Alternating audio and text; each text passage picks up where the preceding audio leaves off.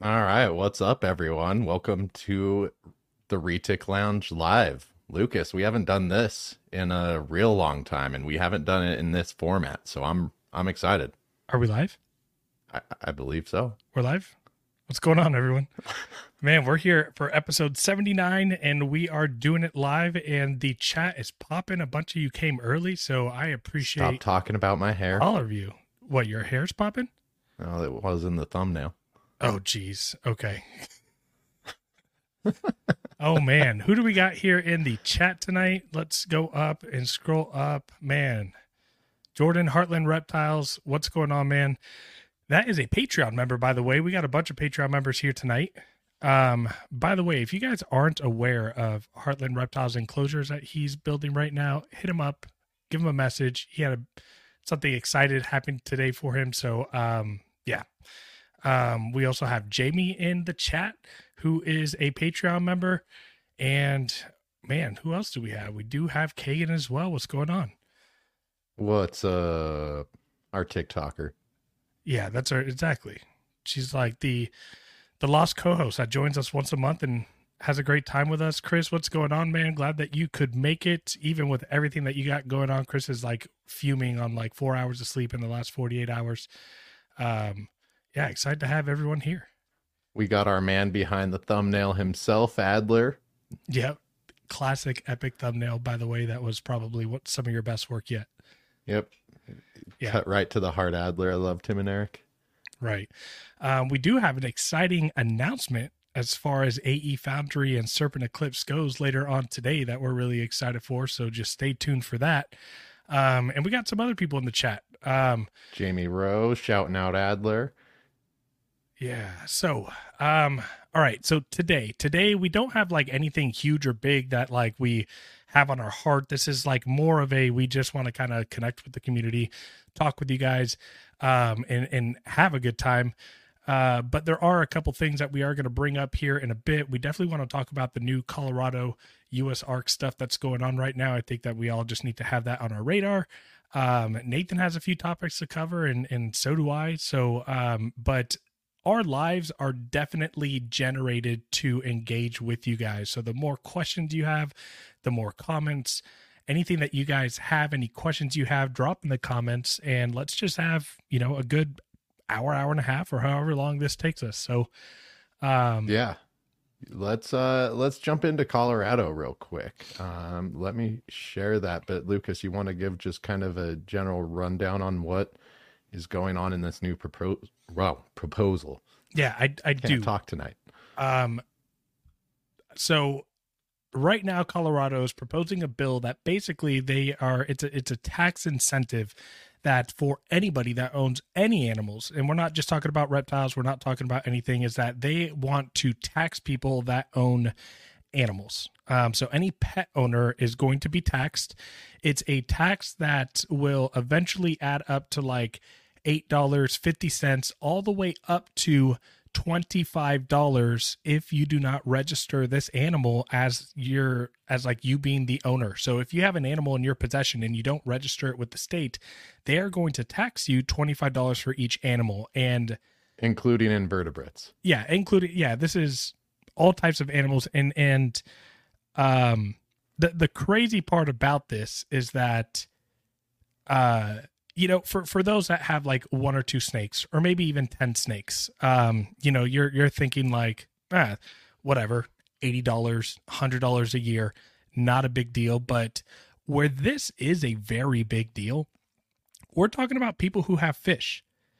If you don't register every fish that you have and you have like a hundred fish in a huge aquarium different you know sets of aquariums that's you know potentially $2500 a year that you have to pay just to keep these animals um you know and they're saying including invertebrates and i wonder what the hell that even means when it comes This is to this is what one of my favorite parts well not favorite parts, but it's a shocking example of what this bill could entail is a child with an ant farm ants are invertebrates get Yeah. ready to pay big for those pet ants parents yeah just like, like- what luke, luke just said isopod owners crying right now like speaking of isopods no no more keeping bioactive Exactly. But speaking of isopods, real quick, um, Christina, Jeremy Hill. I want to give you guys a huge shout out. Um, they just sent me a care package with probably over 500 isopods. Um, and they they sent me some to build my own colony and to start breeding them because I, I got a bunch of racks and enclosures that I'm switching over to uh uh to bio natural, which is kind of the new term that uh, Christina has been talking to me about. So instead of worrying about bioactive or naturalistic, it's bio natural. Um, but could you imagine if I have to register each? Don't get me wrong; these these isopods are cute as hell. I would name every single one of them if I had the time to. But damn, dude, five hundred isopods in one shipment, and you know I could get taxed on every single one of those. I hope they're ready for uh, Paul to read, uh, name every single springtail he has. right um so so in my opinion you know and, and this sounds ridiculous and It, I think- it's hard not to laugh at, but I mean, it's very serious. we Obviously, got we got to take it serious Uh, it- well, um, and for me, it's so close to home. It's only a state over, so right I mean, it's just yeah, it's wild that these bills are even being proposed. yeah so, so- my my thoughts on this is that um and and my thoughts don't change the seriousness of this so U.S. USARK thank you for putting this memo out um if you guys aren't a member of USARK it's literally so easy to become a member. Um and and it's also affordable. And nathan and i have said on every live and we've said it on multiple animals or animals episodes.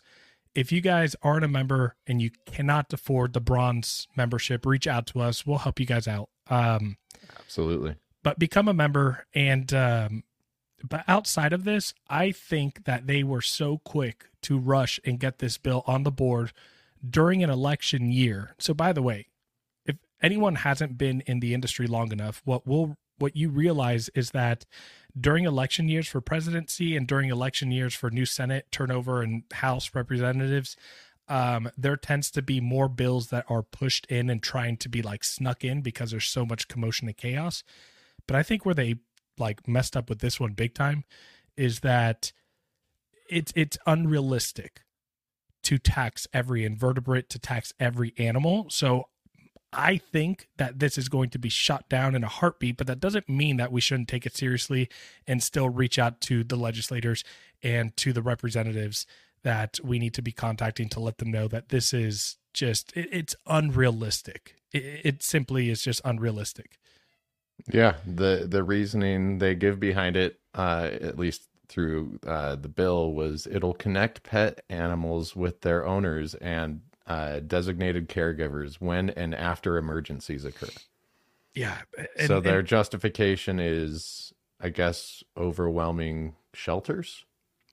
Right. Overwhelming. I mean, it's it's they're trying to be, and so that's the question that Paul brought up was what good is this law supposed to do? And I guess their their rationale or explanation is that when every animal is registered and we are just, you know, taxing people a little bit, it's going to help with them caring for the animals and not just allowing them to be on the streets and flooding shelters and all that crap. But if you think a $25 tax is going to to prevent someone who you know might not love their animals and you know just say that well oops the animal escaped. Like i, I don't know. I, again i don't think that um you know there there's definitely ways that we can solve this without you know that that a, a tax bill nonetheless. I, I guess colorado's not happy with the three billion dollars that they've made in marijuana taxes.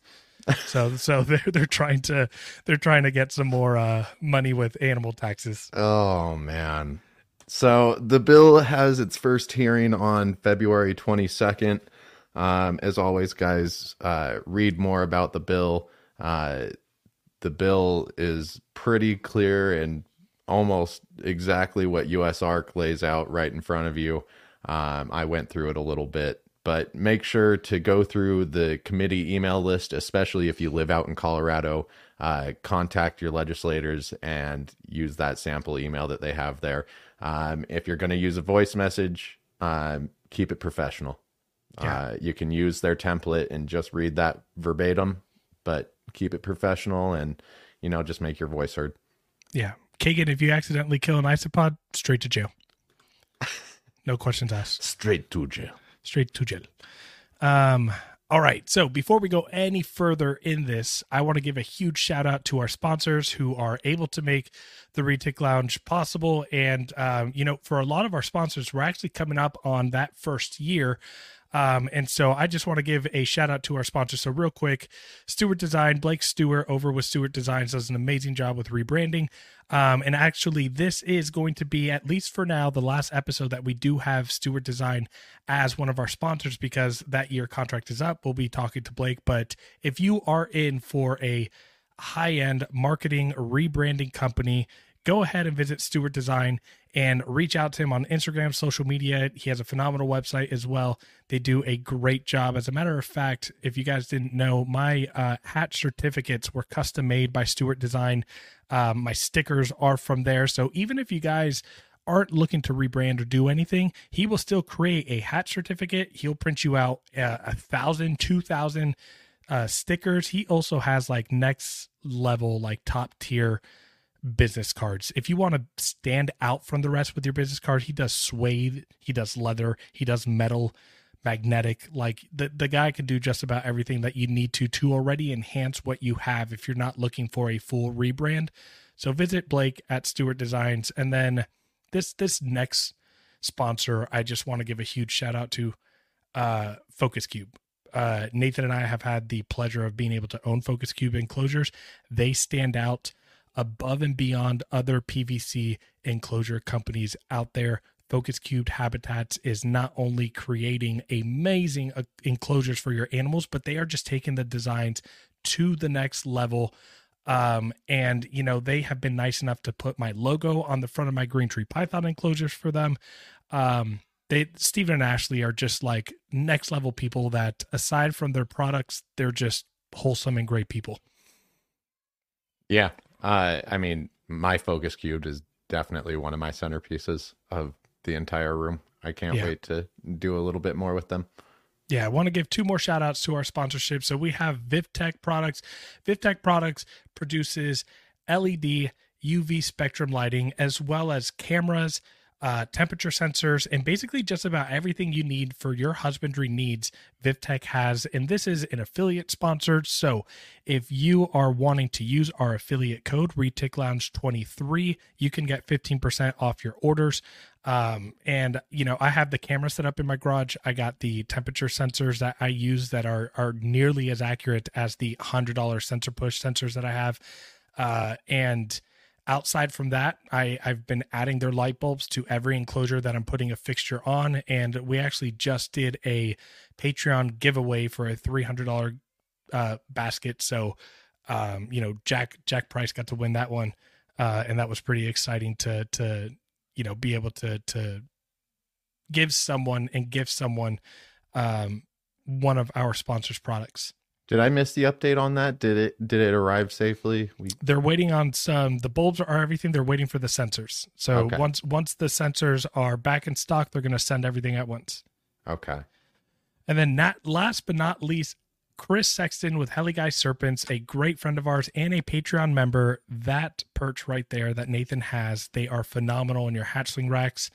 Um, and what I love about Chris is he's been willing to go the extra mile to yeah. customize perches and if an order comes out you know with without your expectations he fixes it on a dime gets it sent back over to you. He's still very new in creating in 3d designs with this stuff. And so he wants to make sure that you are ultimately just absolutely satisfied. And i i have with all the products that i have with him um, and i like the affordability of these as well because i know there's other perch companies out there that are are about 33% more um, and these get the job done. Even my Selayar hatchlings right now are perching on top probably 60, 70% of the time. And you've done some tweaking with him, right?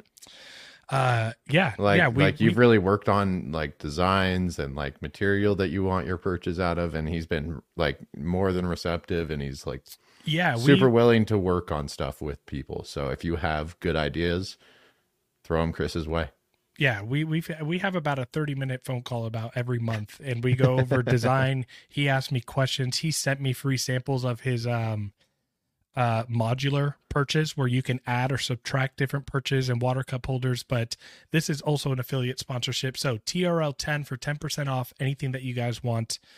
Um, and that is our sponsorship. So again, guys, thank you so much for that.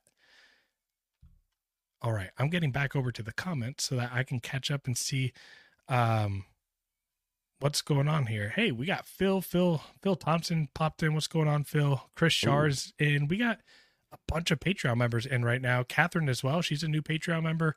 Um, Nathan, why don't you talk about our Patreon real quick before we go any further?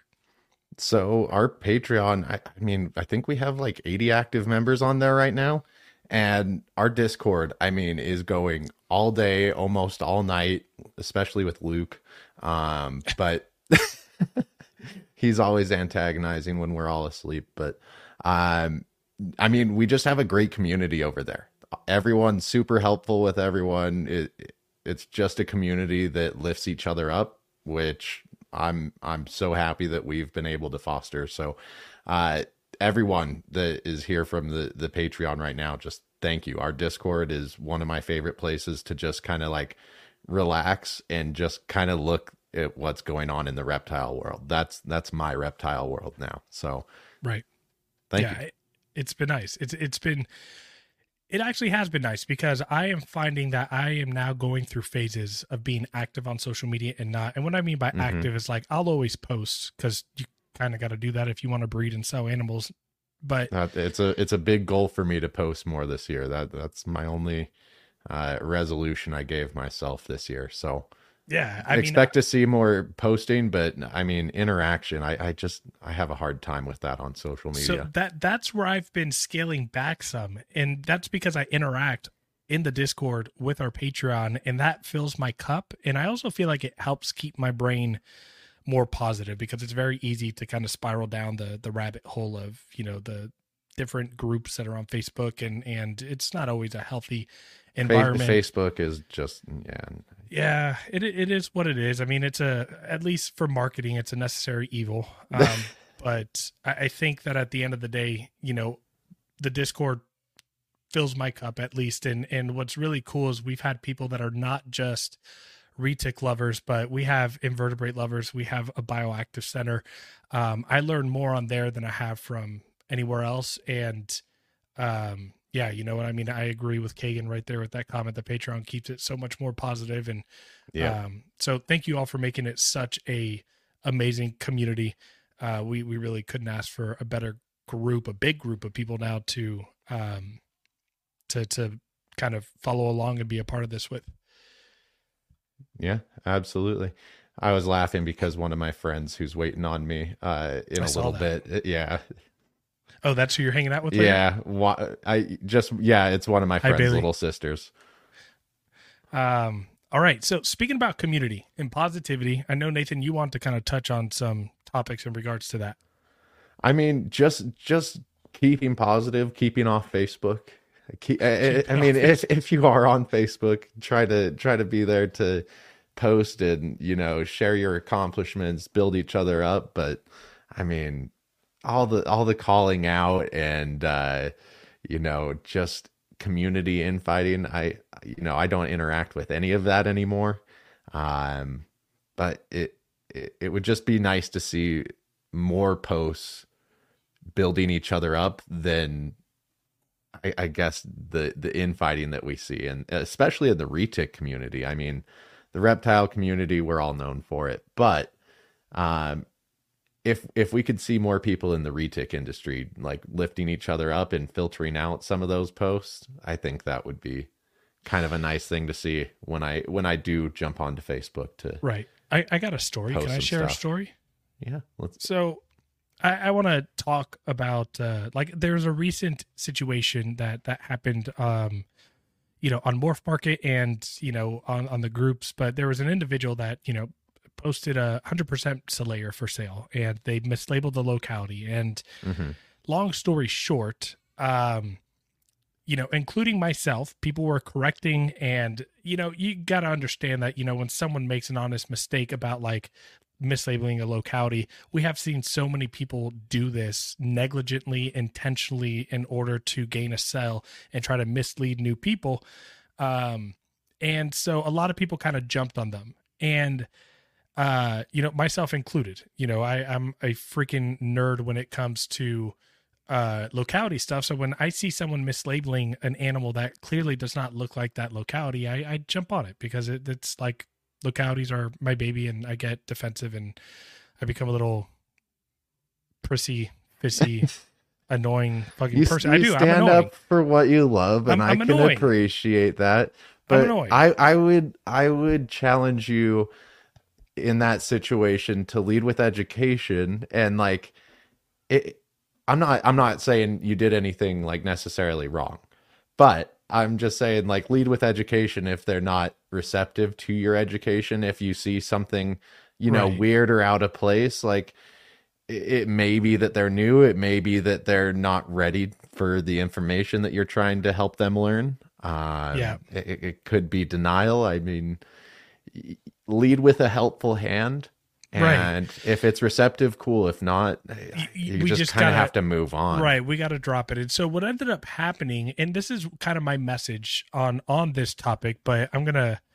Yes, I am annoying. you can go have fun with yourself, and I'm just gonna throw myself under the bus here as well. Glenn, screw you. Um, so I, I will say this though: what ended up happening was that Chris McVicker you know, he he was just like me. We kind of like corrected and we're trying to tell him. And Chris ended up talking to this guy and told him to reach out to me. And I ended up having a phone call conversation with him. And and that was the beautiful part because Yeah. me and him got on the same page. We understood each other's side. And so that I guess that's my message is like if you ever get into a situation on social media where you're kind of button heads with someone, like remove the keyboard, like literally throw it away and and just speak to the person on the phone because more times than not most people in the industry have good intentions. Um i would like to think i still think that people are ultimately good more than they are not. Um so yeah i guess that's my message with social media is if you find yourself getting into a tiff with someone reach out to them and say hey here's my number give me a call let's talk through this because you end up finding that you come to a resolution much better on the phone than you do when you're doing this one typing fast as hell, right? I, I, I don't have time for it, so I don't know. I, I can't really relate. You do have time, you just don't make it. No, I, I, I what are you talking about? More social media engagement. That's your that's your thing for 2024, isn't it? Uh, Posting, yes, but as far as interacting, I'll interact on Discord, but that's about it. I, I work too much. Work six days a week, Lucas. Where am I finding this time? That's true. No, I totally get that. Um so let me let me preface this, guys. Anyone in the chat, um if you guys want to stop making fun of me and you want to actually provide any topics that you guys want us to touch on, please do that. But um, Nathan, there was something that I wanted to bring up on our podcast topic suggestion. Um, Okay. and it's a great question. Um, this question was asked What, if any, enrichment, mental stimulation, socialization practices do you follow for your snakes? And do you feel those impact the handleability of your animals?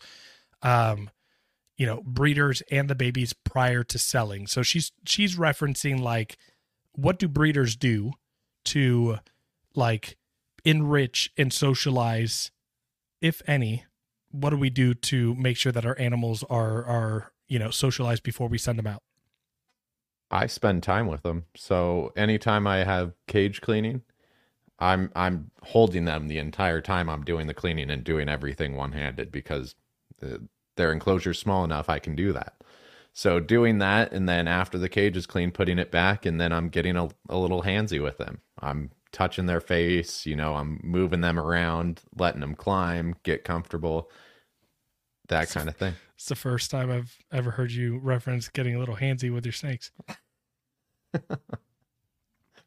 Cute. um yeah i i would say as far as um so what i do is um you know sometimes especially like clutches that i'm excited for i almost like work with them too much early on like sometimes i feel like they might be slower to start eating because i just mess around with them a little too much and they they just might be a little nervous um because I'm always taking them out. So I, I do handle and hold my my uh, hatchlings often.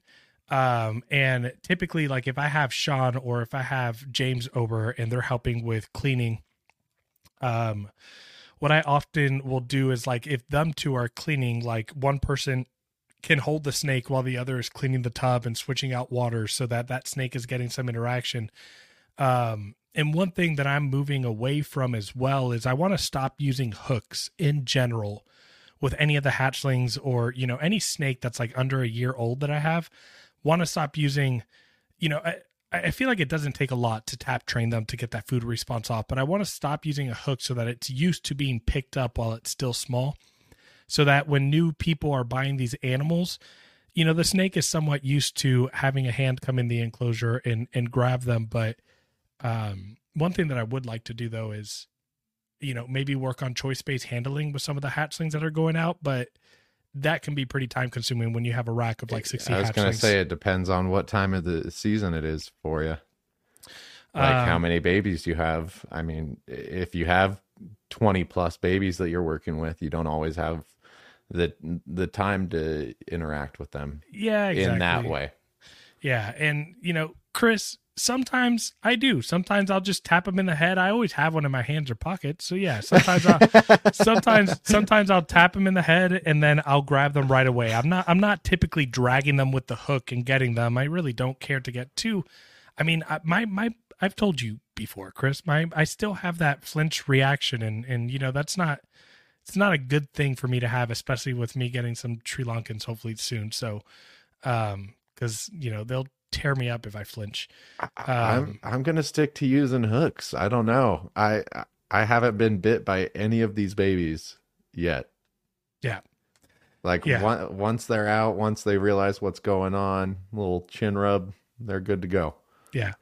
I have see, but with a hook, right? Yeah. Right. Exactly. See, so you use them too. Yeah. Um, but no, I mean, I will say this. I've, I've admitted clutch, since episode one, Lucas, that I'm a wimp. Yeah, exactly. Me too. Um, but I will say, like James and Sean have both gotten bit by some of the Selayar babies. I have yet to get bit by by them. Um, but uh, there's a few that like haven't accept. They didn't accept like their first offering. So when that happens, I basically like leave them alone for an entire week. No water change, no nothing change. I want them to be quiet and in there, and then I'll offer them a food again just to make sure they feel secure okay, I'm being called out now. This is this is the call out the retic lounge podcast. I guess so. see, this is because everyone on here is a freaking Patreon member, and they're just giving us shit. And to be fair, that was one of my babies that uh, Phil has. Yeah, exactly. But I, I was being quick trying to get it out with no hook during the podcast. Yeah. So hooks. Yeah. Use them.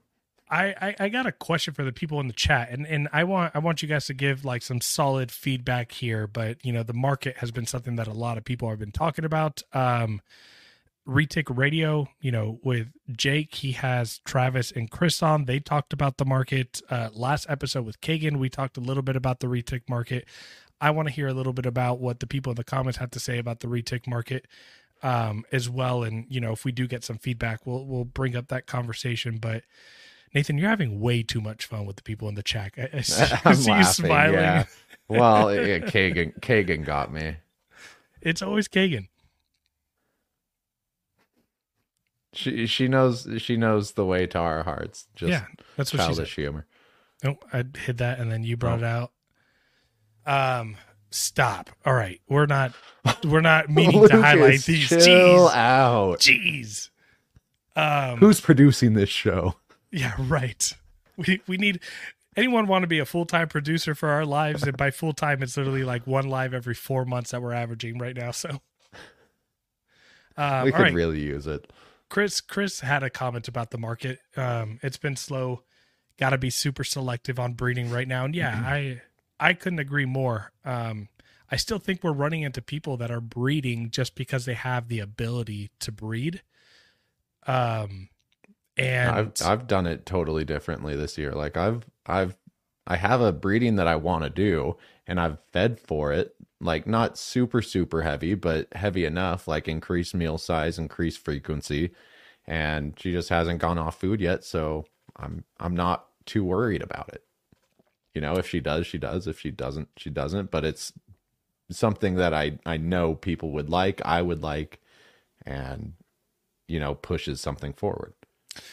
Right. Like I am uh I told myself because I have my 50% Anery Motley female um and when I palpate her I feel follicles but she has rejected the male every time that she goes in and I'm putting a ghost with her. So, you know, 25% super dwarf, 6.25% Jampea uh double het ghost Anneries in Motley, something I'm super excited about, something that really hasn't been done um just yet or maybe maybe once. Um, and I've told myself that I'm giving her one more shed cycle, and if she does not go, I'm cutting it for the year, and and that's totally okay. Um, but I had this was supposed to be my big year with a lot of holdback stuff with the morph stuff.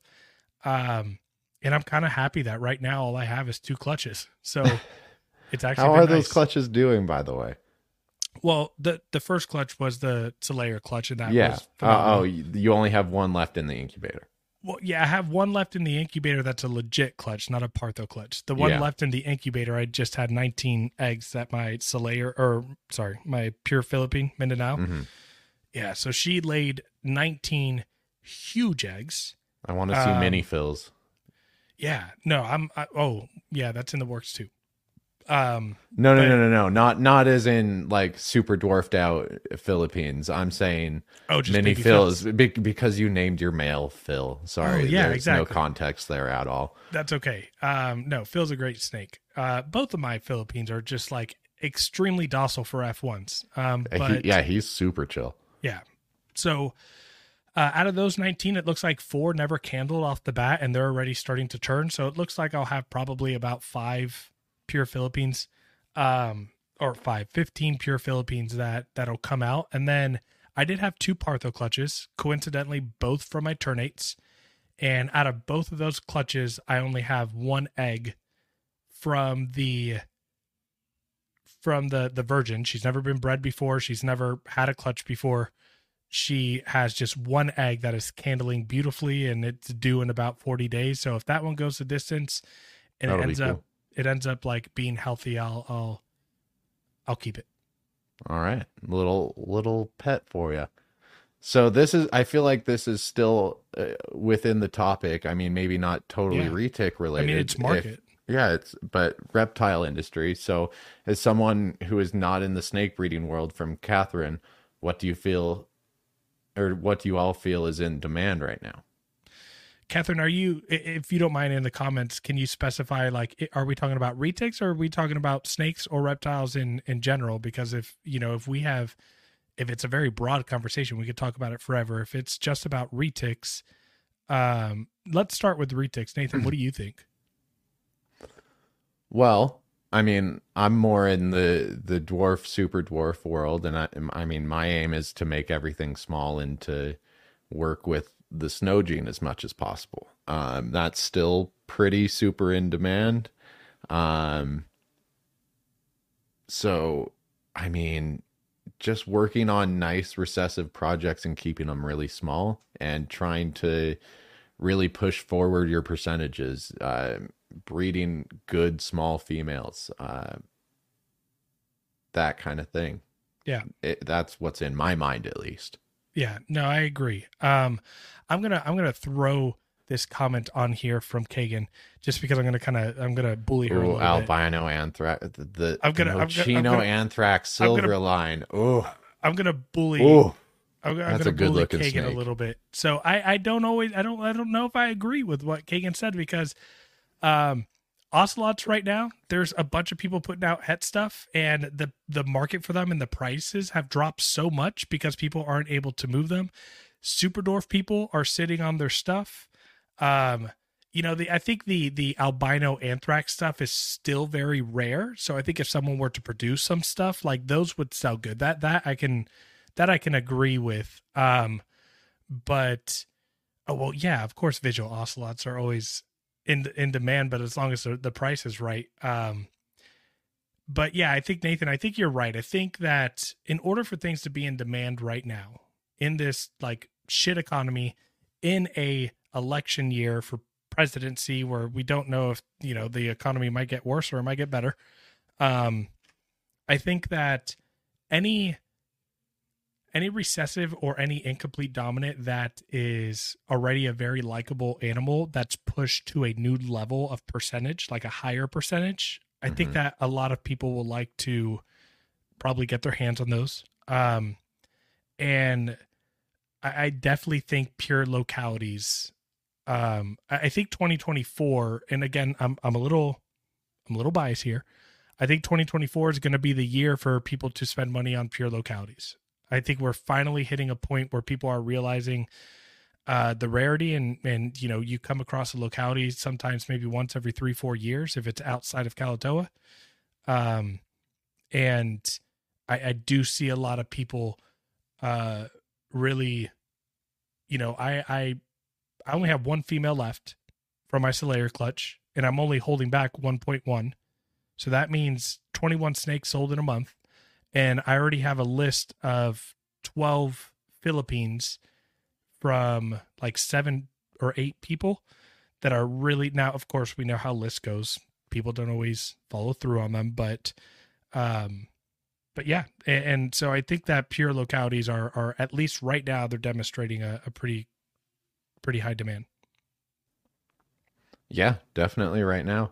Oh, and the snow Um, stuff. I think you're right. I think snow's always out. I, I, yeah, I mean, but you got to deal with your recessives and everything else that pops out in there. I mean, the clutch I'd be shooting for, you you'd have tigers, you'd have golden child, platinum, you, sunfire, a mix of all those going on as well. So, I mean, you you have to look at, at those babies you're producing too, not just the Yeah. the recessives or the visual recessives that you ultimately may end up with.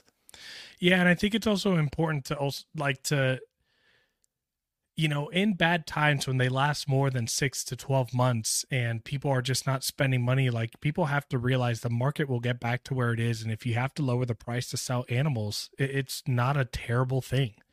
You know, No, I'm not I'm as not, long as I'm- they go to good places, which Right. is something I want to talk about. right. Talk about it. Well, I mean, I want to give a big shout out to Alessa. I don't know if she's in here right now. Um, but she ended up buying the purple albino. So it was a purple albino baby I hatched out this last year and it had poo poo on the back of it. So uh, she's taking great care of it uh, just within the last week that she got it. But it's just cool to see your snakes in good homes. So as soon as she got it, she gave me temperature readings. She let me know what the box was, the heat pack was. Uh, I got videos. She made an Instagram account for it. Uh, like just seeing people that excited about having your animals is the the kind of home that I would like to, you know, make sure that my animals go to. So even if I have to sell that animal at a lower price to make sure it goes to a home like that, it, it that's when it doesn't bother me. Right. I'm just not a fan anymore of gatekeeping. Um and yeah, I mean if you're able to send it to a good home, um and this is like if anybody is listening and like they've been ever interested in an animal that I sell, I have my I, I list my prices that I sell animals at very, very like clear. And if you message me, don't feel like you can't negotiate either. Like I, Mhm. I, I more times than not will adjust the price to make sure if it's going to a good home. Um, and we've we've talked about like what to do when you get your first pet retic on an episode before, and we recommend like open up that box, temp gun it, see what's the temperature on the inside, so that you know like oh shit, if the temperature inside that shipping box was 120 degrees because someone didn't ship it correctly, like you know, at least you can prepare yourself a little bit for maybe a wonky snake that you might be getting. But uh, at the end of the day, like, Unless it- retic, uh, that uh, just yeah, not sounds good. awful. but Alessa is a responsible buyer who keeps her animals very well, and she did all the right things. She opened up the box, she temp gun inside, she pulled the snake out, she sent pictures and videos. I got updates the full first day. Yeah, that's like it was so cool. it's amazing. Yeah, I'm I'm a fan for that, and and um, you know, fortunately for us, we're in a position, especially with our Patreon and Discord, where we we know a decent amount of the people that are buying our animals. Well, Um, and I've made I've made new contacts with some of the people that aren't in our Patreon that have bought my Right. animals, and you know, some of them have displayed the the same level of just like excitement, and it's so cool to see. Yeah, as a matter of fact, um, I mean, there were there were a few buyers that I could have sold to this year that I just had weird feelings about, or like they wouldn't give me enough to, you know, secure it in my mind that I just didn't sell to. No, exactly. I think uh, it wasn't a lot. I think in 2023, I might have, um, I might have like turned down three people, and two yeah, of them it was were pretty rare.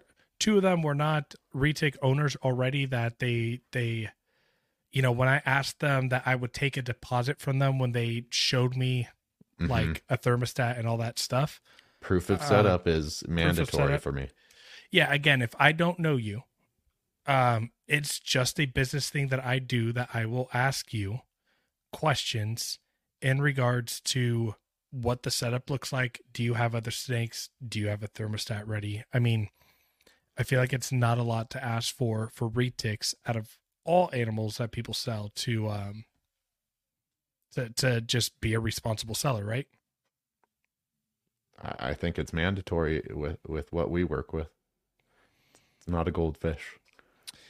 Um nathan i'm sending you a text here shortly okay hold on Uh oh, ominous.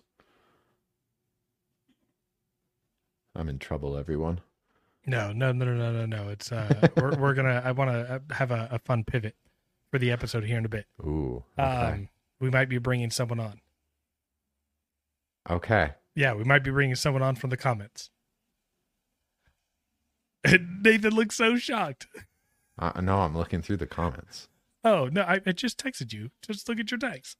Um, all right. Um, so Catherine, hopefully that answered your question as far as like what we think is in in demand. Um, and at the end of the day, you know, at least right now, the smaller the better.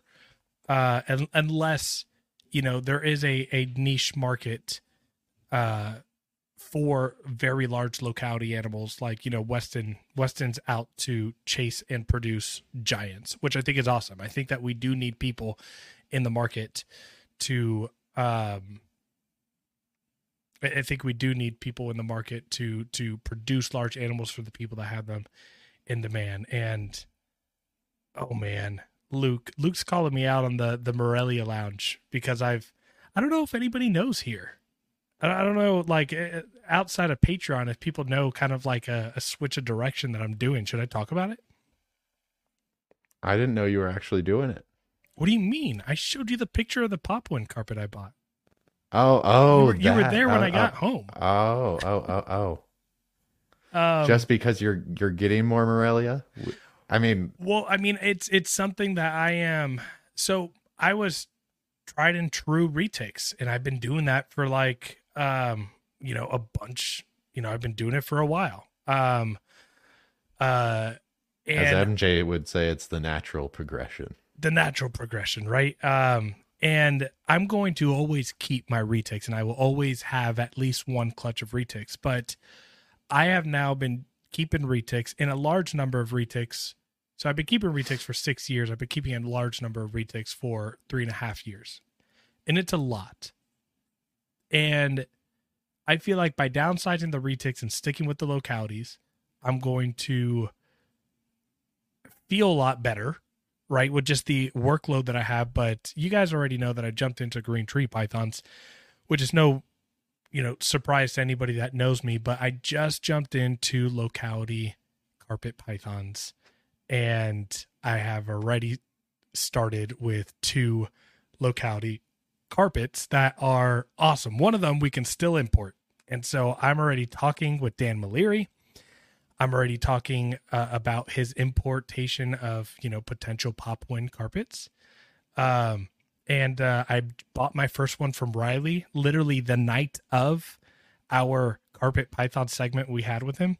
I bought my first, and and you want to know what I love about carpets is that they're affordable. Nathan, stop laughing and listening to me. Listen to no, me. No, I'm laughing at the comments as I'm posting them to the screen and just hearing you talk about this so passionately. I just it's it's it's it's reinvigorated the kid in me to to have multiple species and So next um, step is the diamond. the, the- that's already so here's the thing chris is i want diamonds um no i want a diamond i don't want to breed them i want a diamond but i want to do it right i want to put that diamond in a four foot tall in a six foot long in a three feet deep and i want to have branches all over the place like I, I i i love diamonds they're they're the pinnacle but what i am going to try to produce is uh uh I want to work hard with the pop wins, and the reason why is because you can still import them. So there's a lot of things that are untapped, and Dan Maliri still imports them, and Dan Maliri is the best of the best when it comes to importation. You know, he takes care of the animals that he will eventually send to you. So, but yeah, so- Locality Lucas heard importation, and Right, goes, and I was like- to have it. right and, and the reason the reason why importation doesn't excite me with um with green tree pythons is because again talking to dan i know that a lot of the farms that are out there in indonesia are infested with nidovirus so i, I don't want to i don't want to jeopardize my entire collection by potentially importing green tree pythons right now i'm going to wait until maybe dan's doing it again um but but yeah, so I, I got my first um Popwin carpet, but then I also just from Brandon Wheeler, shout out to Brandon, I I just got a um uh it's not here yet, but a Julatin carpet, which is a very or Julatin or however people pronounce it, but Gelatin? Gelatin, right? So, um, for those of you that don't know, like Papua New Guinea is here, and then there's water, and then there's the tip of Australia that's right by it. That's where gelatin is, and uh, yeah, and they're just super rare in captivity right now. So I, I'm gonna be working with them too. They're cool because they are the closest looking to jungle carpet, and if anyone Okay. that knows what a jungle carpet is, they're beautiful. Like the classic, what most people think of a carpet carpet. Right, exactly. um so yeah. Um and no, no Jack, it's not. The Retic Lounge will be the Retic Lounge. I'm just talking about my new interest and what I'm excited for. Hey, we can Um, have carpet in the lounge. Right? Exactly. You know, the important thing is that it just matches the drapes.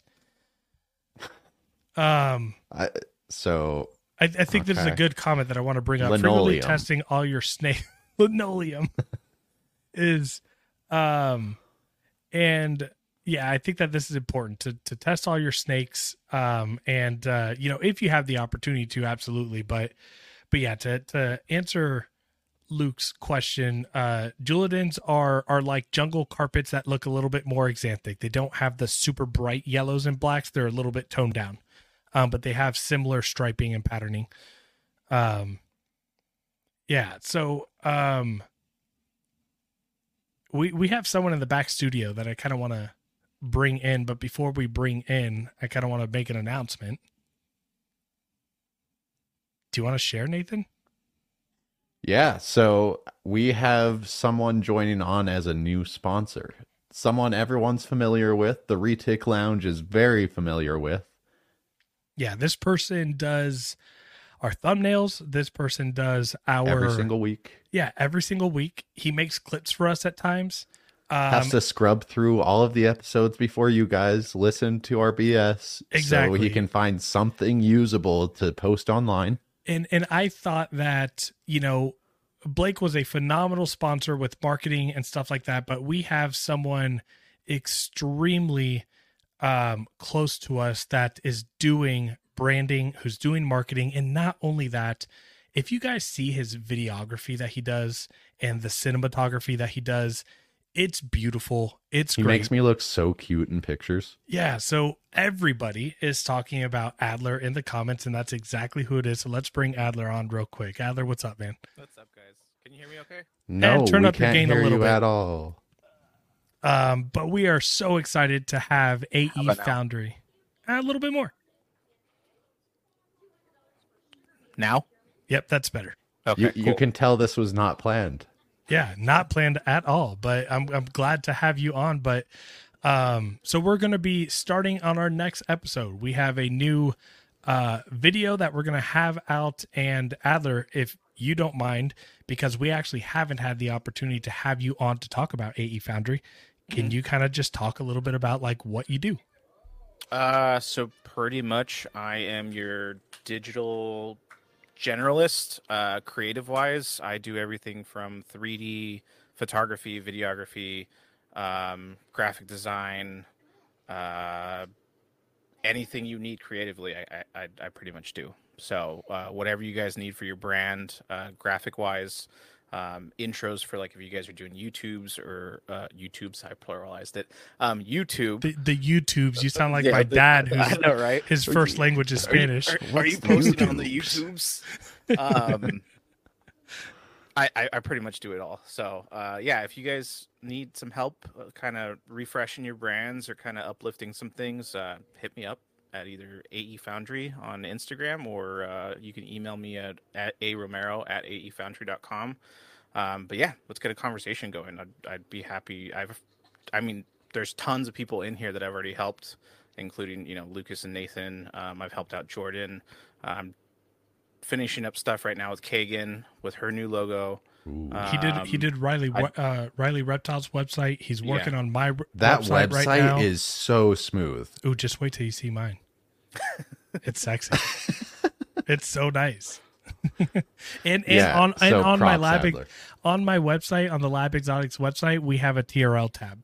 So that's going to have all the videos and links to all the different husbandry stuff. Like it's going to be really nice. And I'll will also Adler is putting an e-shop on there to have Lab Exotics and TRL uh, merch for people to buy. Yep.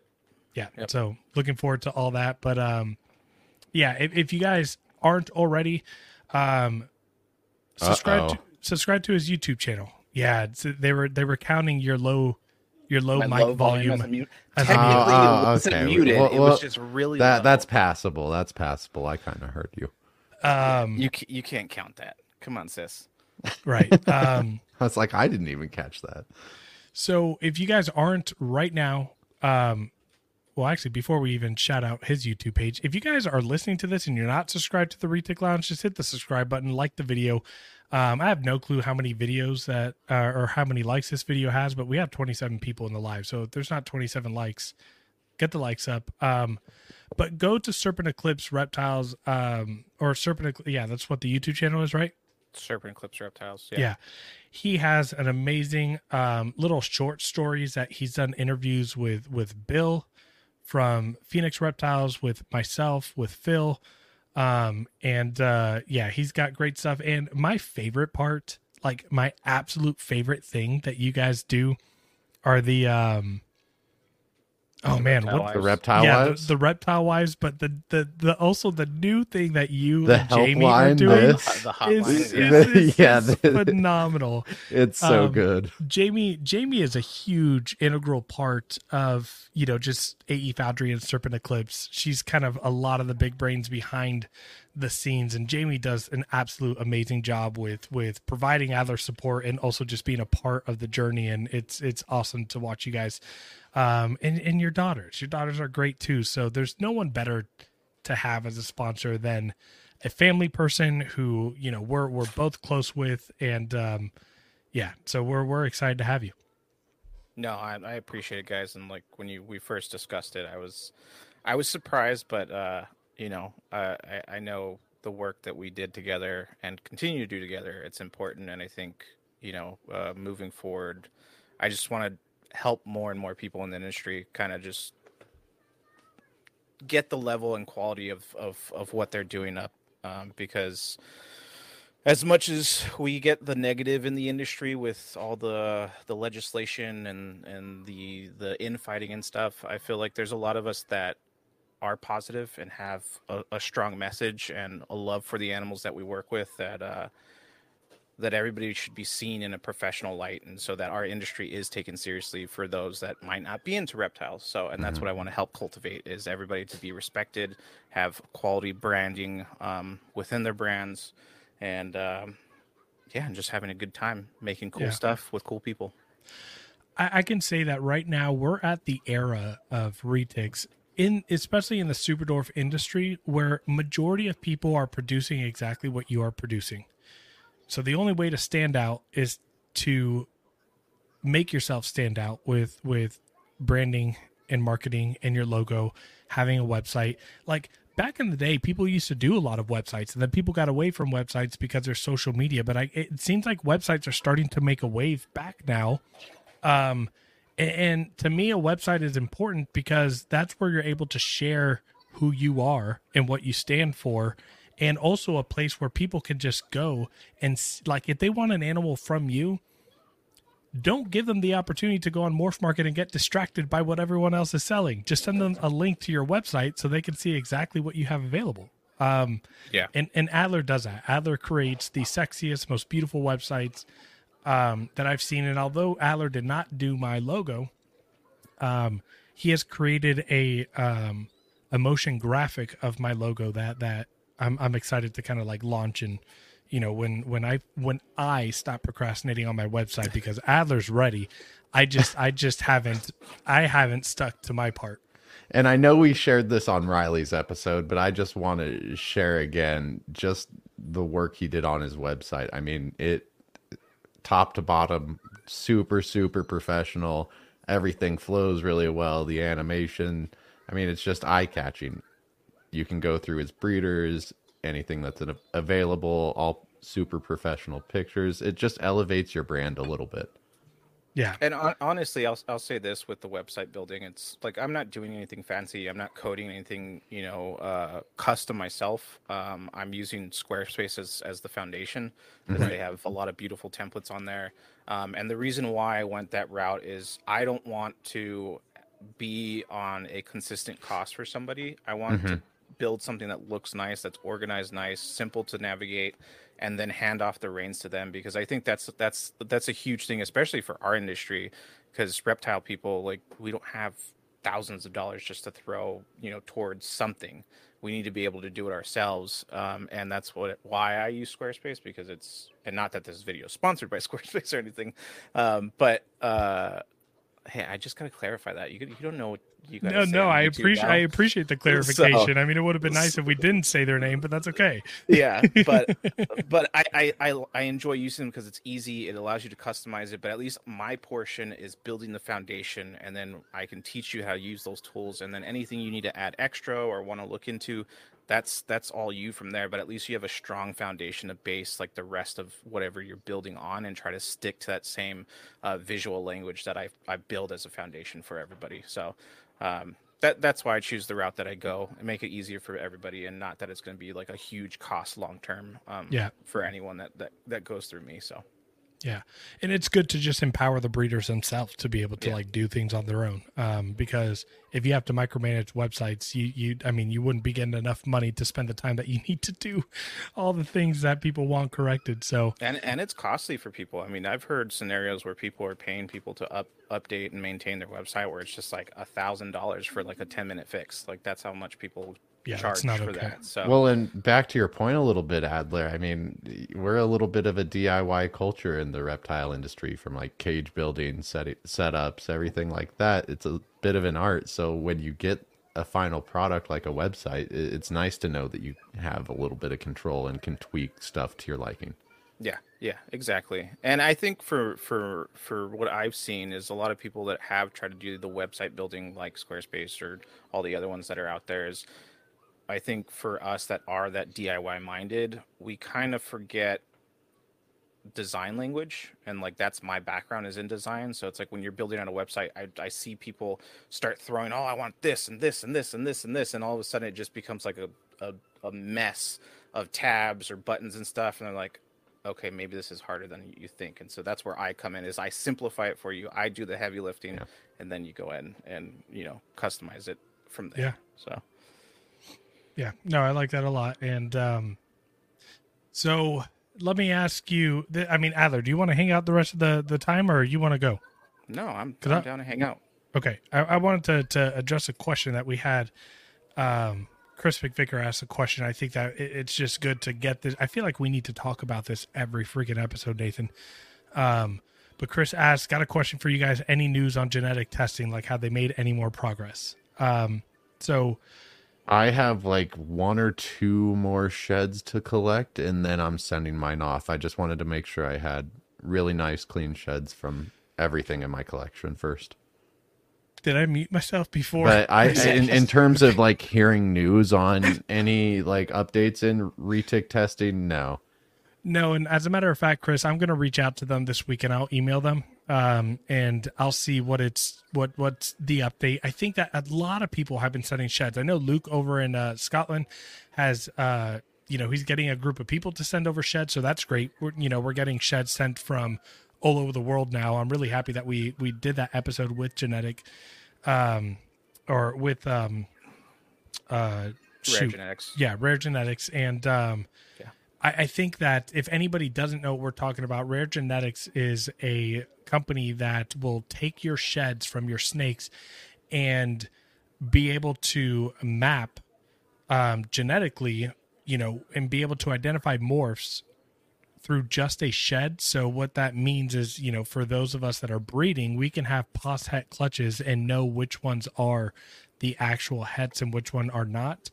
Um, it's also a way if you buy an animal that's maybe like double het, it's a way for you to send in that shed and verify to make sure that you didn't just get screwed over. Um, and so please, if you guys have recessives, if you have incomplete dominance, um, even if you have no, I'm not going to say localities. Don't do localities yet.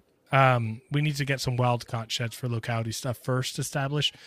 But if you guys have incomplete dominance or you have recessives, please send and, in and the sheds. Jamie Jamie was asking, uh, is it just morphs they're looking for? The, we talked on the episode a little bit about the potential of you know size down the line and locality stuff like that. So uh, you know we'll see, but it has to be really accurate uh, sheds that they're collecting. As far as locality, I don't know if That's gonna be a while. Yeah, I don't know It- if that's going to be totally possible.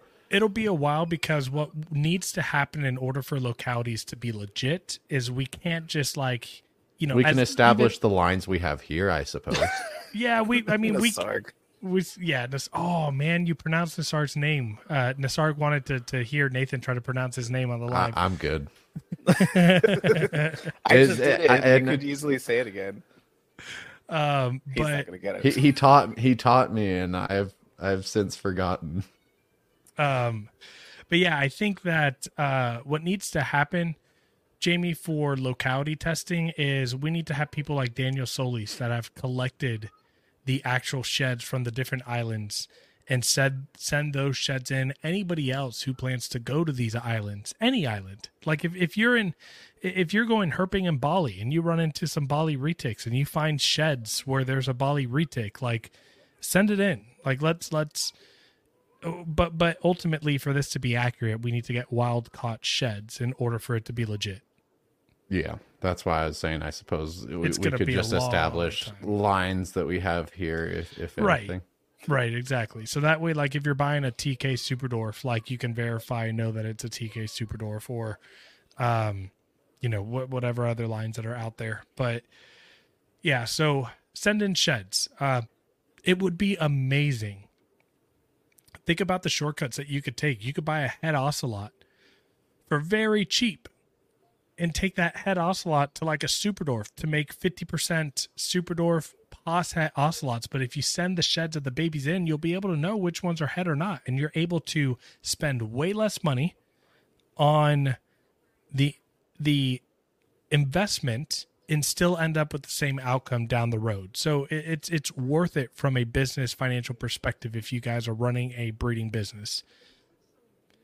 Um Duran just went to Bali, that's right. Duran Oh When- yeah, Duran went to Bali and he saw everything but retics. Did you go to the caves, Duran? I'm wondering if you went to caves because I know that Kaufman and and um, Adam went went there, and it seemed like the the most footage they got were from caves. I, I see. Um, All I care about, Duran. Did you see orangutans? That's that's what I want to go. If like if I'm going to Bali, that's what I want to see first. I mean, wanna I'm see the I'm down to I'm down to see orangutans, but you get too close, you'll get your ass kicked. No, no. I mean, I'm Those not trying to interact with them, Lucas. I just want to see them. Yeah, I I don't think it's always our choice if we interact with them or not. They might want Okay, to yeah, interact de- with us. yeah, okay, fair enough. Um, but yeah, uh, Nathan, I know that you said you had a few other topics that you wanted to talk about. Do you have that that list I mean, or? I did. I don't have anything that's like super pressing.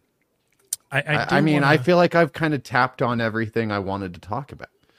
Okay, there is one thing that I kind of wanted to share as far as like information that I'm gathering. Um, because I think it's important to like reach out to the community also. I think that if I'm the only one collecting this data or there's maybe like less than a handful of people collecting this data, it's important. Uh, and again, it goes back to my my bias with uh locality. But right now I'm in the process of um so every pure locality clutch that I have produced, I'm getting an average weight size on the eggs. Um, and I think that if we can get more people to jump on board that are producing pure localities to get egg weights that, I mean, what could the data be used for? Who knows? I would never use egg weights as a way to establish pure locality stuff, but I think it's just good data to, to have. So, um, are you guys curious at all with the average weights that I have for the four localities I produce? I know one. You do know one because you guessed wrong. um, oh, by, by the way, if there's any incentive for you guys to join Patreon, anytime that I produce a pure locality clutch, I throw out a competition where if anybody can guess the average weight of that clutch, uh, the egg weight of that clutch, I will give them a free animal from that clutch. So if you guess the exact number, you will get a free, you know, for example, Selayar or the Philippine clutch that I just did. Has or it been the, hit yet? No, I mean, I, I put a time limit on it, so it's all I tried to convince him that the two closest people, which was me and somebody else, that we could have gone to a second round, and he's like, "Nope, nobody got it right." So, um, and and and I, speaking, I tried. I tried, guys. so so speaking of this, um, I also want to make a comment as well as far as data in egg weight. Um, I, I will say that I don't think egg weight and egg size and hatchling size is an indicator of the growth of that animal, like how big they will get. And I'll go into that theory in a little bit. But the Mindanao Philippine clutch that I just had um, averaged 240 grams per egg. That that's a that's a, a heavy clutch compared to other localities. Um, but from my experience, these snakes are staying slender and medium sized so far, as well as the other people that have the Mindanaos. Um, let me look at the uh, my Kalatoa clutch, pure wild caught Kalatoa to wild caught Kalatoa. That was 91 grams per egg. My uh, no, sorry, 92 grams per egg. My Kayuadi clutch was 101 grams per egg. And I'm trying to find the Selayar weight right now. Oh, shit. I didn't total up the the average, but I have all of the all of the egg weights right here. So I'll I'll post it, but I'm pretty sure the average was in between 180 and 190. Um so I, I think that if, if anybody's producing pure localities out there, give me that data and information. I, I want to hang on to it, um, even if it's just for me. But um, yeah, Yeah. I think it could be interesting, especially with like repeated pairings and, you know, just being able to compare data over the years. yeah, same. Because you know, for example, other people like you know Rodney has produced pure Philippine Mindanaos, and he said like, you know, some of the eggs hit 300 grams, and some of them hit like 290. Mine didn't, but I'm wondering if it's because she had a Partho clutch the year before, so maybe the eggs that she produced were less weight because, you know, it was her second year in a row breeding, right? So like maybe the egg weight reduces per number of year. And again, the functionality and like the usage of this data is completely pointless, but it's just really cool to be able to maybe make some inferences on the data that is being collected, right? Yeah. Um, all right. Guys, I'm I'm gonna address the comments one more time. Anybody else have any other questions before I think we can wrap up here? I mean, we're about J- uh, Jamie wants to know if Adler's hearing ghosts. Oh, I replied to her. In the Oh, shadow oh, I didn't see. Sorry, I was I, I looking need at to the scroll shadow- down. I was looking at the shadow right here in the enclosure behind me. I was like, why does that look like that's in front of the glass? No, that's the back wall. So, Oh, so okay. It, it, like, it looks like a lobster. yeah, yeah. I was like, Okay. what's on the front of the glass? And I turned around and I was like, oh, that's the back wall. Um, That's the new Blue Beauty enclosure. I'm so pissed, guys. Like, she's doing fine. Lucas, I told you already, but like, I've never had the problem with having like heat aluminum aluminum tape inside the enclosure. I usually use it to cover up like little holes or something I can think that like a baby snake can get out of. And so uh, she, my Blue Beauty, was the first snake that ever wedged out and got it caught on her, and she kind of ripped her scale belly scale away from the skin. She's fine now. I've been you know soaking her in iodine baths and putting neosporin on it, um, and she's acting normal, eating fine. I have her in a tub now that she's it's sterile environment to let her heal. But I'm bummed because I just put her in there. She was having fun. She was like cruising all day, exploring the entire enclosure. Um, it just sucks that I don't have her in there right now. Yeah, that, that enclosure is really cool that you put together for it. So I had a lot it. of fun. I want to do a lot more with uh, some of these other enclosures too. So, um, I, I think that like, you know, actually, if you don't mind talking about it before we go on to Luke's question here, um, do you mind going through how you set up and how you did the naturalistic looking rocks? And and you know, I, I'm curious for myself because I, you know, I started doing the bio natural racks. Um, and Christina, you missed out your shout out in the beginning of the episode, but thank you so much for, um, you know, all the, you know, the, the, the bioactive stuff, the isopods, all that stuff that you set me up with. But how, how did you do it? The rocks. Um, Also, do you have, let me see, Nathan, if you're able to like pull up the Discord or pull up the picture of like what any of them look like, if we can try to get it on here.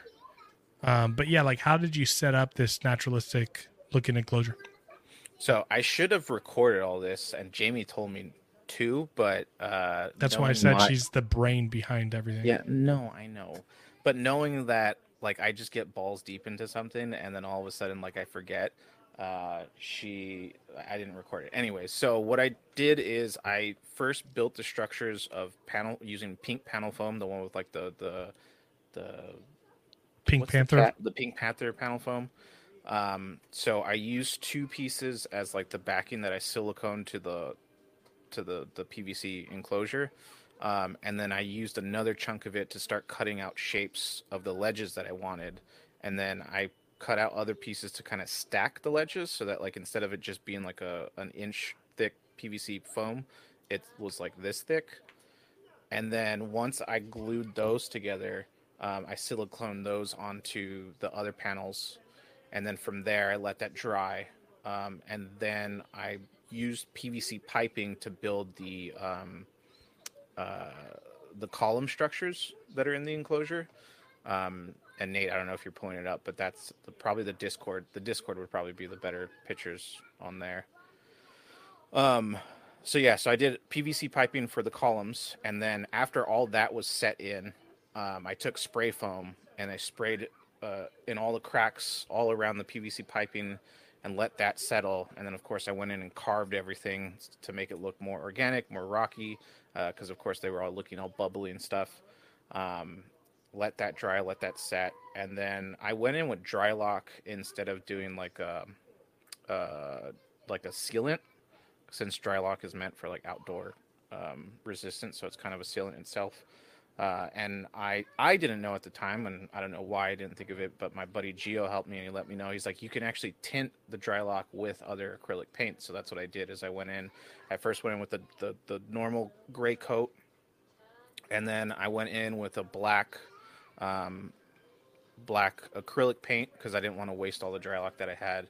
Let that dry, and then I went over again with a darker gray, and then made a brown, and then I lightened up the brown to do the highlights. So I did like four passes of paint across the rock.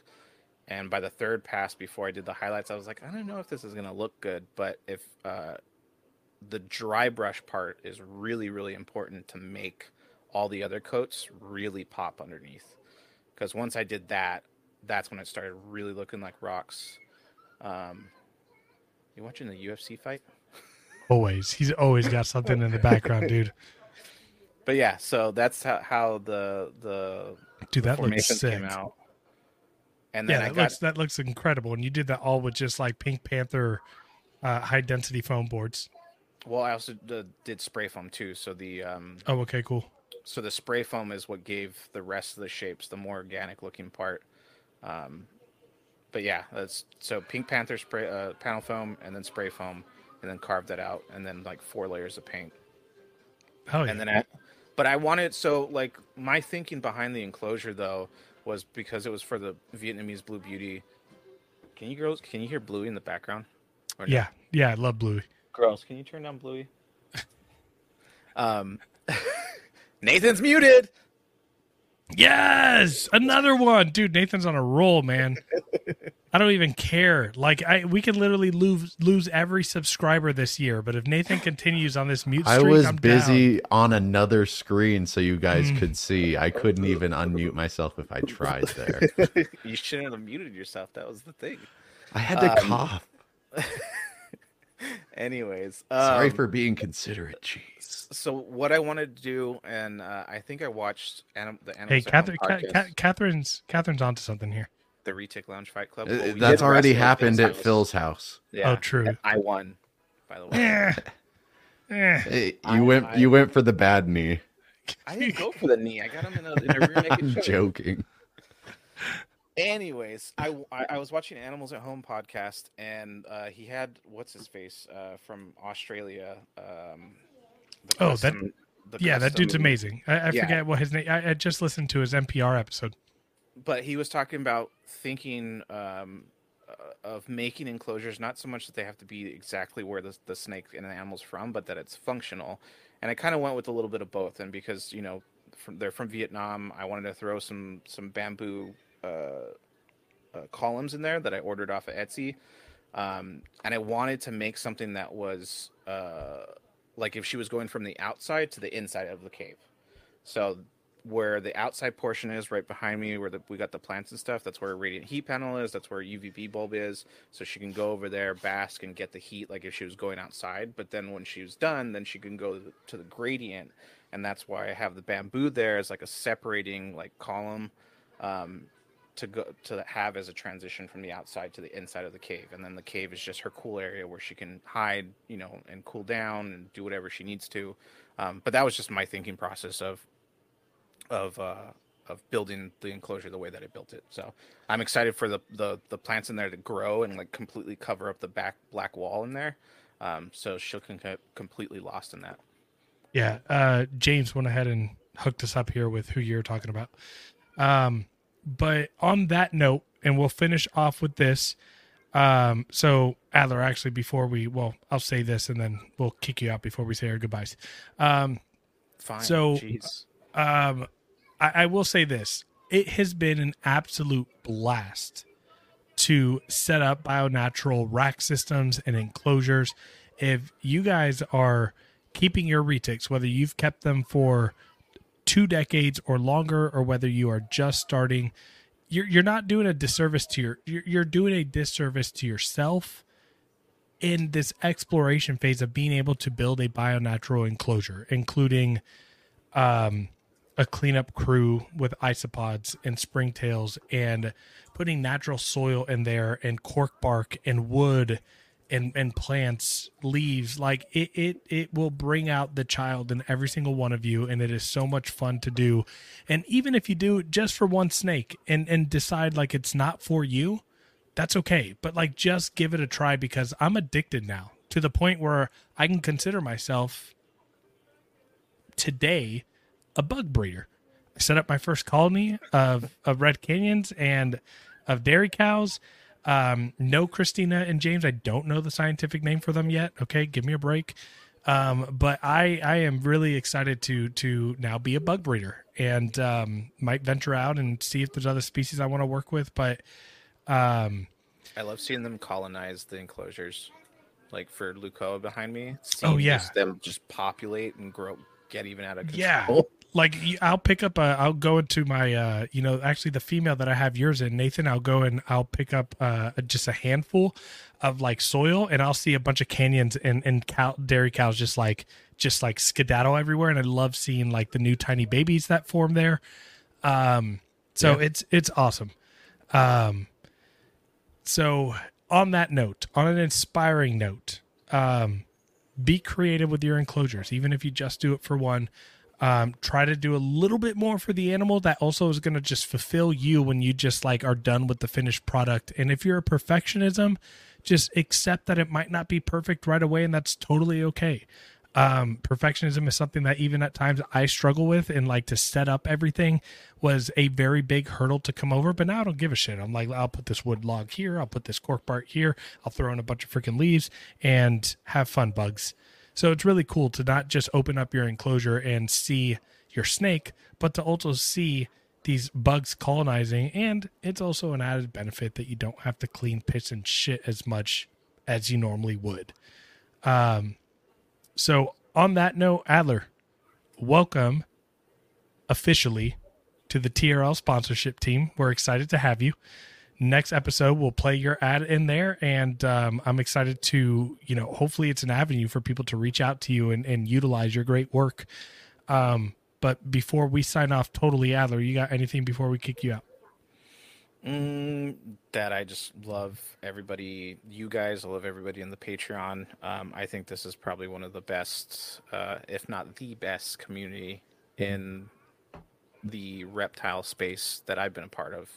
Um, and I hope that you guys get to grow further and farther this year um, with everything that you guys want to do. So I appreciate you guys and thank you again for think of me thinking of me to have me on as a sponsor. And so um, yeah, I love you guys and I appreciate every, everything you guys have done for me. And We love you too, man. And Yeah, love I'm bud. not drinking tonight, but I'll cheers to that. So. Yeah. All right, Adler, take care. I'll probably be talking to you later tonight. We'll play video games. that sounds good. I'll talk to you All guys right. later. Have a good See you, man.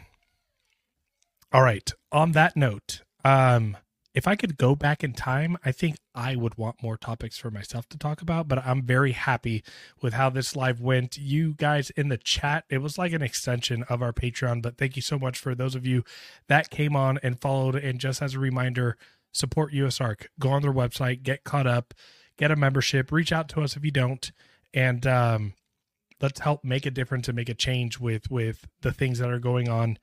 Um, and listen, if you're not a big USARK supporter, at least at least try to find a way to be proactive and make a difference to you know the community that that's going to spread the love and knowledge of these animals so that more people are on board with not having our rights taken away Speak Um, out, speak to your legislators when this stuff inevitably comes knocking on your door. All right. On that note, thank you guys so much for joining on. I am going to go ahead and play our little outro here. You guys have a wonderful evening, and we will see you next Friday on another episode of the TRL. Damn it. I hate that. Bye, everyone. You needed.